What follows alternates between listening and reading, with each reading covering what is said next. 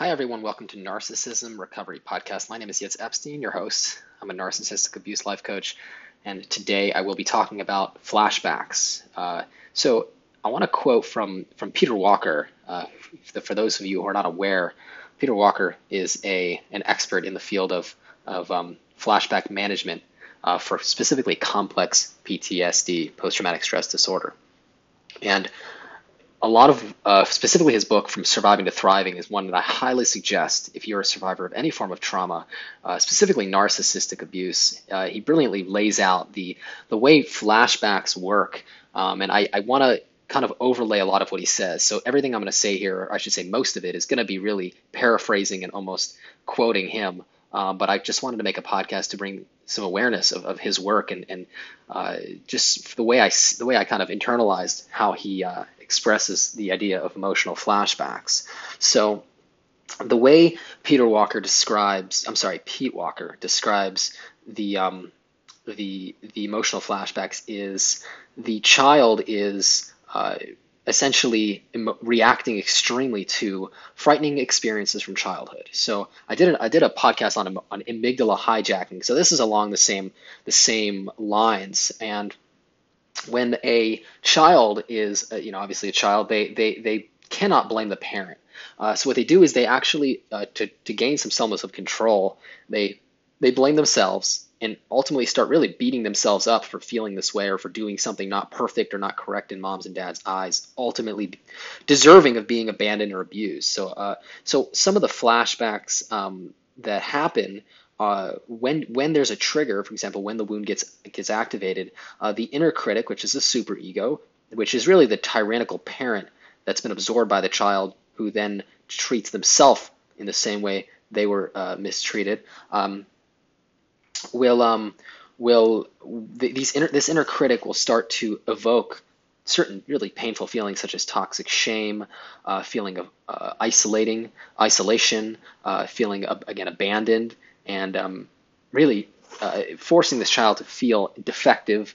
Uh, in, in, an attempt to not feel this way, they might adopt perfectionistic uh, attitudes and um, a desire to really ultimately get their attachment needs met. So a child who is who is abandoned specifically, but really any emotional wounding is going to uh, is going to learn that um, that they need to uh, really do what they can to hold on to the bond. So the emotional trauma, the attachment trauma, is what Pete Walker really uh, describes. Uh, the flashback uh, is really the unmet emotional needs from the child in, in childhood. So very interestingly enough, uh, Pete Walker describes how there's four types of um, of reactions that um, that happen when when an individual gets traumatized and ultimately triggered an adulthood. And these actually correspond to uh, the the types of personality disorders that um, that you see, which is very interesting. I have never seen a correlation before, but uh, there's fight, flight, freeze, and fawn. So fight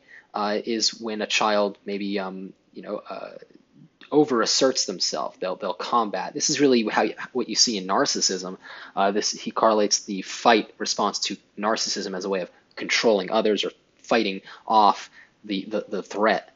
Um, fleeing would be um, would be uh, flight uh, would be the OCD where there's constantly looking to distract oneself and, and never at peace within oneself. Then there's the freeze response response which is the numbing out. Um, and in this way you see this um, in, uh, in, in, in disassociative disassociated individuals where they're just totally out of touch uh, and not aligned with their true feelings. Uh, and then there's the fawn, which is you know essentially abandoning oneself to please others. You see this in codependency. So it's very interesting how he correlates that. Uh, and you see different children will react differently to trauma, which would explain why some children become narcissistic and others would become uh, codependents. Some may even become sociopathic based on the way they respond.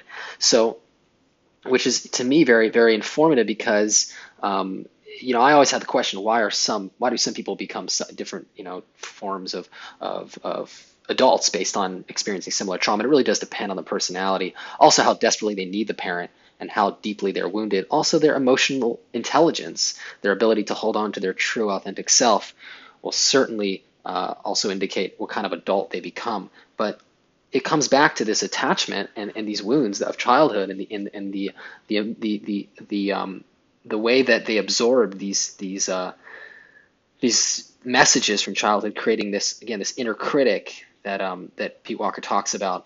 And he, he does a lot of work with complex PTSD. Now, complex PTSD is different than PTSD, and then complex PTSD is where there's a long term experience of trauma. So, this is oftentimes seen in narcissistic abuse uh, survivors or victims because the you know PTSD that happens because of an inc- a single incident would be the, just regular PTSD, um, but complex is where there's a long like prisoners of war, uh, you know prisoners of childhood where you absolutely cannot leave, you cannot remove yourself from the situation, so you're continuously uh, traumatized um, and left really within your own mind. Uh, you're stuck in your own head uh, and then that's where your super ego is trying to make sense. Your, your really your mind is trying to make sense of your reality, and that's when your super ego uh, gets extremely exacerbated and starts to look for a way to control the environment, ultimately by controlling oneself and beating oneself up to become something, to become pretty enough, good enough, you know, smart enough, uh, helpful enough to somehow try to uh, try to avoid feeling these feelings. And of course, they don't fix the problem because the problem they don't even point to the cause uh, because the cause is outside of the child's awareness. It is the um, it is um, it is um, really uh, stemming from uh, the, the the abuse or the neglect um, and, uh, and and the traumatization of the child. So he has a he has a, a list here, Pete Walker, uh, and I, again, I, I, highly suggest checking him out. He's helped me, and I, I, certainly use his techniques with with those who I work with. Um, he has some techniques for working with flashbacks, and he says that oftentimes which you know, I agree, it, it, we don't realize we're being in flashback because there may or may not be a memory associated with it. So all of a sudden, your body, your emotions, your mind will, you know, you'll start reacting to something that's happening and really just not really aware of why you're experiencing this. Uh, and oftentimes it happens when a partner or, a, or someone close to you triggers you, and, and, we immediately believe that this person is the cause.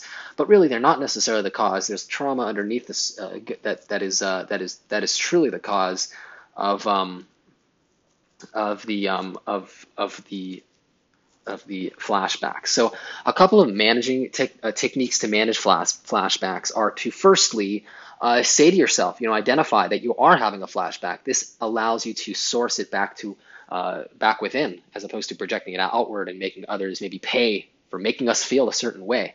Uh, the next one is remind yourself uh, that I feel afraid, but I'm not in danger. Uh, so essentially, self-talk talk yourself down, realize that there's no real threat that's happening. It is something that uh, that happened in the past, and, and, it allows for you to calm yourself uh, and realize that it is just a feeling. So uh, part of what the mind map system, which Dr. Rosenberg uh, and, and I worked together with, which she created, we say identify the feeling, but not with the feeling. So you want to understand that your feelings are are are real, but they're not necessarily as uh, indicative of, of the truth of your reality as we as you think.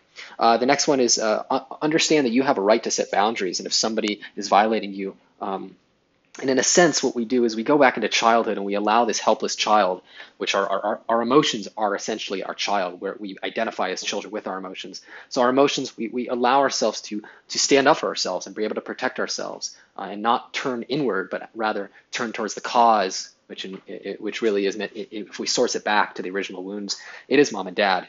Uh, not to say that we're blaming or shaming or guilting them. This is just a reality of the situation. If we're going to heal, we got to understand that this is going on. Next is speaking to the inner child. So the inner child is obviously very frightened, scared, and, and that's they're reacting today uh, the same way they reacted back then. So we have to become the parent to our inner child um, and ultimately raise that inner child back to health. Um, be mindful of how you speak to yourself and how you communicate to your inner child, uh, because if not, then um, then we will ultimately become our own abuser, which is why you see self-destructive behaviors, because really we're treating ourselves the same way we were treated in childhood. Uh, we take on the role of the parent uh, who abused us. So the next is that uh, is, again remind yourself that you are an adult in, in an adult body that can, and, and that's going to protect yourself and uh, and um, you have skills. Um, and um, you have resources to protect yourself, so you're no longer threatened. You no longer have to defend yourself and run from from that. uh, it's important to stay back into, you know, ease back into your body. One of the one of the main symptoms of a narcissistic abuse, specifically, uh, and, and really any form of abuse, it would be dissociation. You want to check out. You run away into your fantasy world, into your head. You run away to workaholic, you know, alcoholism, everything that really defends. We have to stay stuck, stay with it. Don't run away. If you do run away, ultimately you're avoiding your, your pain. You're avoiding any chance of healing. Uh, uh, resist the storytelling. Uh, resist creating a, a, a, he calls it drasticizing and catastrophizing. So when you start to berate yourself, uh, call it out. You know, notice that voice and, and, and, defend yourself against the inner critic, which is really the parent within. Uh, defend yourself against that parent, and don't let yourself speak to yourself like that. Um, you know, protect yourself from yourself, so to speak. Uh, the next is allowing yourself to grieve. Um, allow yourself to to realize that you have lost so much. You have lost the innocence of childhood. Allow yourself to grieve and realize that it's not your fault that you're feeling this way. This is simply reacting to trauma. So, like I said, please feel free to, to check out Pete Walker's work. I do want to say that a lot of what I said today, I'd say most of it, is quoting his work. Um, he's mastered in, in the, the understanding of, of flashbacks, and I admire him greatly for his work.